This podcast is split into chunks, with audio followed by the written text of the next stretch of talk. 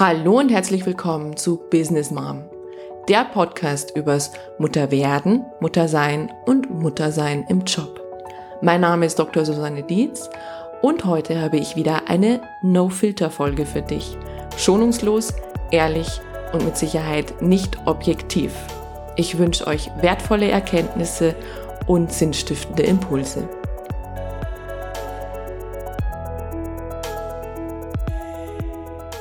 Es ist Herbst, Zeit der Elternabende. Ich überlege immer, ob ich sie mag oder nicht mag, aber ich glaube, ich mag sie mehr, als dass ich sie nicht mag. Da kann man immer ganz nette Dinge beobachten und bisweilen ist es auch ganz unterhaltsam. Ich habe auch vor längerer Zeit schon beobachtet, dass immer mehr Väter an Elternabenden teilnehmen. Und anfangs dachte ich, das ist doch echt mal eine coole Entwicklung.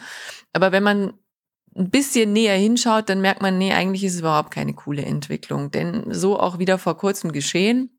Ein Vater in der Vorstellungsrunde, ja, ich bin heute hier, weil die Annegret den kleinen Paul Hermann ins Bett bringen muss. Und der Nebenmann klingt sich ein und sagt, bei mir ist es dasselbe, meine Frau muss Luise ins Bett bringen und zwinkert dann seinem Nebenmann zu, na ja, wenn wir wollten, dann könnten wir das ja auch. Und ich dachte, wie recht er hätte. Es stimmt. Wenn Sie wollten, dann könnten Sie sicher auch. Und ich spreche hier nicht von Stillkindern. Also diese Stillthematik wird sowieso bei mir nie, nie, nie im Podcast geben. Das ist ein ganz anderes Thema.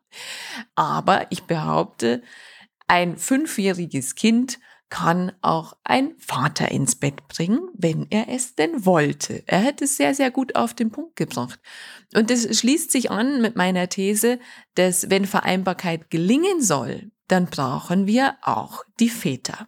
Egal in welchem Konstrukt, ob wir jetzt in einer Partnerschaft leben, in einer Ehe oder eben auch alleinerziehend, wir brauchen die Väter. Denn es ist sehr viel mehr umfassend, als wir denken im ersten Moment, dass sie daheim bestimmte Tätigkeiten übernehmen. Es geht ja so viel weiter. Es geht mir um ein Grundverständnis, was es heißt, Kinder großzuziehen.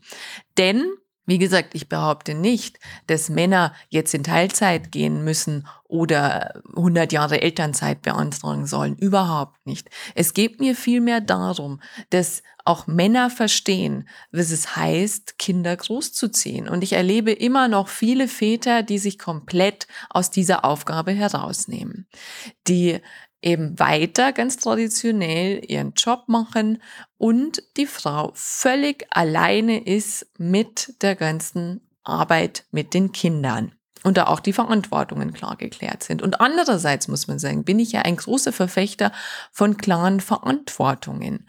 Doch bei Vereinbarkeit geht es um Verständnis. Und was ich beobachte, ist, dass, naja, es ist immer noch so, viele Chefetagen mit Männern besetzt sind. Und diese Männer wiederum haben vielleicht sogar drei oder vier Kinder daheim, aber leider Gottes keine Ahnung davon, was es heißt, ein Kind großzuziehen.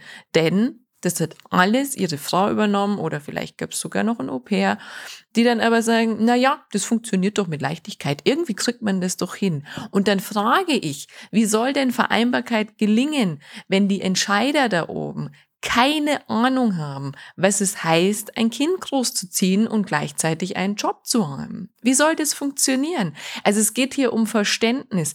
Es geht hier darum, dass Männer auch verstehen, was es heißt, Vater zu sein.